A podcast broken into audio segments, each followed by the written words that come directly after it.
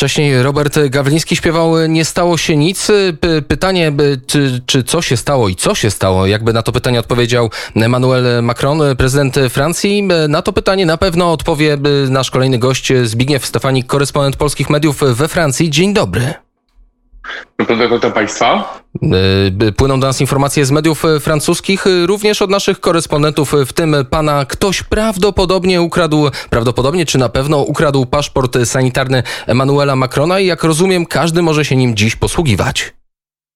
E, faktycznie zdaje się, iż dane z tego paszporta wyciekły do sieci. Otóż w sieci można znaleźć nie tylko tak zwany QR kod e, tego paszportu sanitarnego, ale również datę urodzenia, jak również e, nazwę szczepionki, którą się miał wszczęć prezydent. Tak więc jest to poważna sprawa.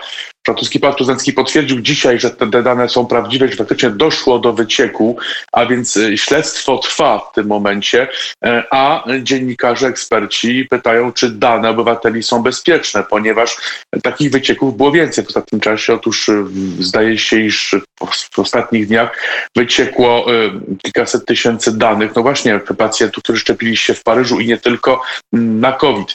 E, to również pokazuje, jak y, wielkim problemem, właściwie narastającym nad sekwaną jest walka w cyberprzestrzeni z hakerami. Otóż te ataki hakerskie nasilają się. Wiadomo, już na początku roku, tego roku, służba zdrowia miała duży kłopot z atakami hakerskimi. Hakerzy atakowali szpitale, e, wykradali dane, potem, po czym kazali sobie płacić za e, na przykład odblokowywanie komputerów albo e, oddanie danych osobowych, czy też danych niezbędnych do prowadzenia operacji. Również doszło w tym roku do dużej awarii Orange'u, która z kolei doprowadziła do awarii numerów alarmowych. To miało miejsce w czerwcu tego roku. Wówczas mówiono o kłopotach technicznych, jednakże e, w drugim obiegu również można się dowiedzieć, że być może doszło do ataków hakerskich. Jednakże faktycznie Francja e, zapowiada wzmocnienie swoich systemów i zasilenie szeregów e, walczących cyberżołnierzy z, z atakami hakerskimi już w najbliższym czasie. Na te działania mają już być podjęte środki w budżecie, który ma być zaproponowany dzisiaj przez Radę Ministrów, też przyjęty przez Radę Ministrów, która zresztą trwa obecnie. Tak więc pytanie, jak Francja poradzi sobie z atakami w cyberprzestrzeni, które zdają się być e, no, coraz bardziej dotkliwe, dotykają wręcz prezydenta Francji. Wydaje się, że to problem XXI wieku nie tylko we Francji. Pamiętamy e, afery e, mailowe i wycieki również e, polskich posłów. Na, na, razie nie wiemy, kto wykradł te dane, do czego one mogą posłużyć, co będzie dalej. Pewnie to wykaże śledztwo, ale wiemy już, że być może następuje przełom, tu skaczemy po temacie, we francuskiej polityce historycznej. Przed dwoma dniami, o ile się nie mylę, Emmanuel Macron przeprosił Algierczyków w imieniu Francji i zapowiedział rehabilitację tych, którzy walczyli u boku Francji w wolnie w wojnie w Algierii? E, wojna w Algierii to dalej bardzo delikatny temat we Francji, chociaż skończyła się ona niemal 60 lat temu, to e, wiele kwestii z nią związanych pozostaje kwestiami niezwykle drażliwymi we Francji.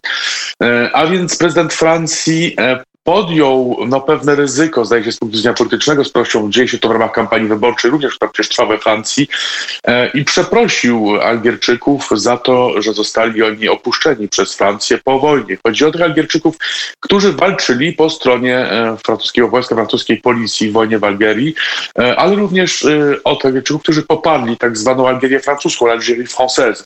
E, było im około 800 tysięcy, o tym mówią nam historycy, jednakże tylko niewiele, niewielu z nich zostało um, przywiezionych do Francji po wojnie. Otóż wojsko, kiedy ewakuowało się, zabrało y, no niewielu, niewielką grupę z tych wszystkich, którzy popierali Francję i francuskie e, rządy w Algierii podczas wojny, wcześniej również. E, ci, którzy zostali w Algierii, e, spotkał niezwykle tragiczny, bestialski los.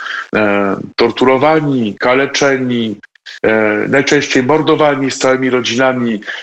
E, ci, którym udało się jednak przeżyć, e, byli pariasami e, właściwie do końca życia, zarówno we Francji, dla tych, którym udało się wyjechać, a już tym bardziej w Algierii. Byli oni obywatelami no nie wiem, 20 kategorii, czy w ogóle tu można mówić o tym, że byli jakimiś obywatelami. W Algierii uznawano ich za zdrajców, we Francji ich nie chciano. Tak, taki był los tych, którzy poparli Francję, wówczas tak zwanych, los tak zwanych Harkisów. A więc prezydent Francji przeprasza Harkisów i proponuje specjalną ustawę, e, która ma nie tylko rehabilitować Harkisów jako takich, e, czyli dać im odpowiednie miejsce w historii Francji, ale również dać możliwość ubiegania się o odszkodowanie ze strony państwa zarówno Harkisom, jak i ich potomkom. Tak więc czekamy na te zapisy, e, jak będą one wyglądały. Wiemy jednak, jeśli spojrzeć na poprzednie zapowiedzi Emmanuela Macrona, jeśli chodzi o politykę historyczną, że właściwie te zapowiedzi są bardzo dwuznaczne. A więc z jednej strony jest zapowiedź e, jakiegoś działania, z drugiej strony to działanie jest przyjmowane no nieco, e, nieco dyskretnie. Na przykład otwarcie archiwum, które prezydent Francji zapowiedział, zresztą zdaje się przeprowadził, związane z wojną w Algierii, tak naprawdę jest tylko połowiczne, ponieważ są to nie tylko te dokumenty, które nie są uznawane e, nadal e, za istotne dla bezpieczeństwa Francji. E, tak więc no właściwie większość dokumentów jest dal, nadal tajna, ponieważ są one uznawane za element bezpieczeństwa Francji. Jak również stosunek Pałacu Prezydenckiego do samej wojny w Algierii i roli Francji. Otóż Prezydent Francji woli mówić o zbrodniach popełnianych przez e, poszczególnych ludzi, e, ale e, nie ma tutaj wypowiedzi o zbrodniach popełnianych przez państwo jako takie. Wiemy, że zbrodni popełnianych przez policjantów żołnierzy w Algierii było bardzo wiele, jednakże te zbrodnie mają być traktowane jako indywidualne działania poszczególnych ludzi, a nie jako systematyczne działania państwa. Tak więc na tym etapie jesteśmy jeszcze daleko, no jeśli chodzi o pełną odpowiedzialność, czy uznanie pełnej odpowiedzialności Francji za e, wojnę w Algierii, e, za to, co działo się wówczas, za zbrodnie popełniane przez e, przedstawicieli francuskiego aparatu represji.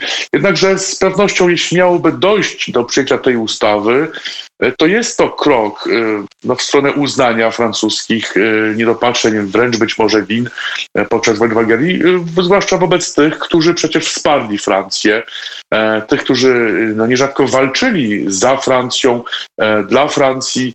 E, ci ludzie nie, nierzadko walczyli zresztą podczas II wojny światowej w ramach tak zwanego RTA, czyli e, Régiment de Tirailleurs Algériens, regiment strzelców algierskich. Oni walczyli między innymi przecież pod Monte Cassino, jak wiemy, wraz z Polakami, innymi sojusznikami, którzy wówczas walczyli pod Monte Cassino. Tak więc ci ludzie walczyli za Francję, walczyli dla Francji, zostali później opuszczeni. Nawet ci, których do Francji przywieziono, wolano o nich zapomnieć. Ci ludzie e, przypominali czas, który e, miał minąć, do którego raczej nie chciano na Cekwaną wracać. Dzisiaj do tego wraca prezydent Francji. Pytanie jednak z jakim skutkiem? No o tym przekonamy się za czas jakiś. Jest to jeden z tematów, którymi zajmują się polscy, francuscy politycy i prasa francuska, ale niewątpliwie na pierwszych miejscach na okładkach gazet w zeszłym i w tym tygodniu jest porozumienie. Porozumienie pomiędzy Stanami Zjednoczonymi, Australią i Wielką Brytanią. Porozumienie, które nieco odsuwa Francję. Kontrakt na łodzie podwodne, statki podwodne, o których rozmawialiśmy z Australią, został zerwany. Co teraz mówi się na ten temat we Francji? E, porozumienie, które wygenerowało nieporozumienie. Otóż e, konflikt e, pomiędzy Australią a Francją dotyczący okrętów nadal trwa. Dzisiaj francuskie Ministerstwo Obrony poinformowało, że właściwie kilka godzin przed zerwaniem tej umowy francuska strona dostała listy ze strony austriackiego rządu. W tym liście rząd miał australijski napisać, że jest zadowolony z przebiegu współpracy, jak również jest zadowolony z perspektyw technicznych, które ofiarują okręty, które miały być sprzedane Australijczykom. Tak więc kolejny e, krok eskalacji. Zdaje się, iż e, Joe Biden, prezydent USA, chce łagodzić ten konflikt. Mówi się jednak nad Sekwaną e, coraz głośniej o tym, że być może szczyt, który miał się odbyć pomiędzy USA a Unią Europejską, szczyt poświęcony rozwoju technologii, zostanie odwołany. Tego nie wiemy, jednak, że na tym etapie Francja uzyskała poparcie no niemal wszystkich przywódców państw europejskich w tej sprawie. Jest to poparcie co prawda symboliczne na tym etapie. Pytanie jednak, czy to poparcie symboliczne można przekuć e, w jakąś konkretną współpracę, na przykład w ramach e, wzmocnienia europejskiej polityki na rzecz bezpieczeństwa. E, czy jest to możliwe? Emmanuel Macron proponował różne rozwiązania, zresztą w tym celu utworzono tak zwane PESCO, czyli Polityka Europejska Bezpieczeństwa i Współpracy. PESCO, które ma służyć produkcji francuskiej, francuskiego, francuskich systemów obronnych, a nie tylko europejskich, również systemów obronnych, a więc Unia Europejska miałaby stać się niezależna, jeśli chodzi o swoją obronność i bezpieczeństwo. E, z pewnością będzie za to zabiegał Emmanuel Macron. Pytanie jednak również, czy partnerzy Francji będą w stanie wykorzystać tą sytuację. Tutaj być może e, Polska będzie w stanie tę sytuację wykorzystać. Francja e, na tym etapie poszukuje odbiorców dla swojego sprzętu, dla swoich produktów zbrojeniowych. Takie państwa jak Polska z pewnością potrzebują unowocześnienia swojej marynarki wojennej, swojego wojska, tak więc być może jest to dla partnerów europejskich, w tym z Europy Środkowej, e, no pewna okazja, aby wynegocjować sytuację, gdzie Francja znajduje się, zdaje się, w ambarasie, e, korzystne warunki dla e, z jednej strony zakupu francuskich produktów, z drugiej strony dla utworzenia współpracy, z trzeciej strony dla wynegocjowania dobrego offsetu, ponieważ jak wiemy, w takich umowach dotyczących e, zakupu uzbrojenia, bardzo ważny, wręcz e, niekiedy kluczowy, decydujący jest offset. E, Tak więc być może faktycznie ta sytuacja, e, ta porażka Francji zostanie przekuta w europejski sukces. E, To wszystko przed nami, jednakże Europa zdaje się dochodzi do świadomości, iż nie jest już priorytetem na liście amerykańskich priorytetów w polityce zagranicznej. Otóż Amerykanie mają priorytety inne, te priorytety są w Pacyfiku, nie w Europie. Amerykanie wdrażają dość skutecznie politykę powstrzymywania wobec Pekinu.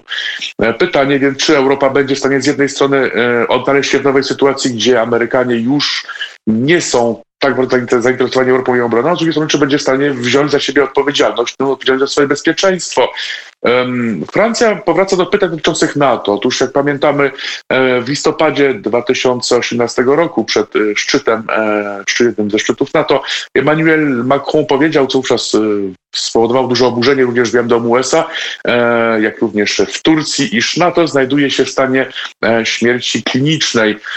Pytanie więc, czy sytuacja, której jesteśmy świadkiem, no nie jest dowodem na to, że faktycznie pakt militarny NATO przechodzi przynajmniej przez kryzys. Pytanie jednak, czy pakt militarny NATO w takiej formie, e, jakiej funkcjonuje obecnie, nadal jest skuteczną formą obrony m, przeciwko zagrożeniom. I z Wreszcie, tym, z tym pytaniem musimy, aktor- z tym pytaniem już musimy zostawić e, słuchaczy, bo e, czas nas goni. Zbigniew Stefanik, korespondent polskich mediów we Francji, był gościem Radia Wnet.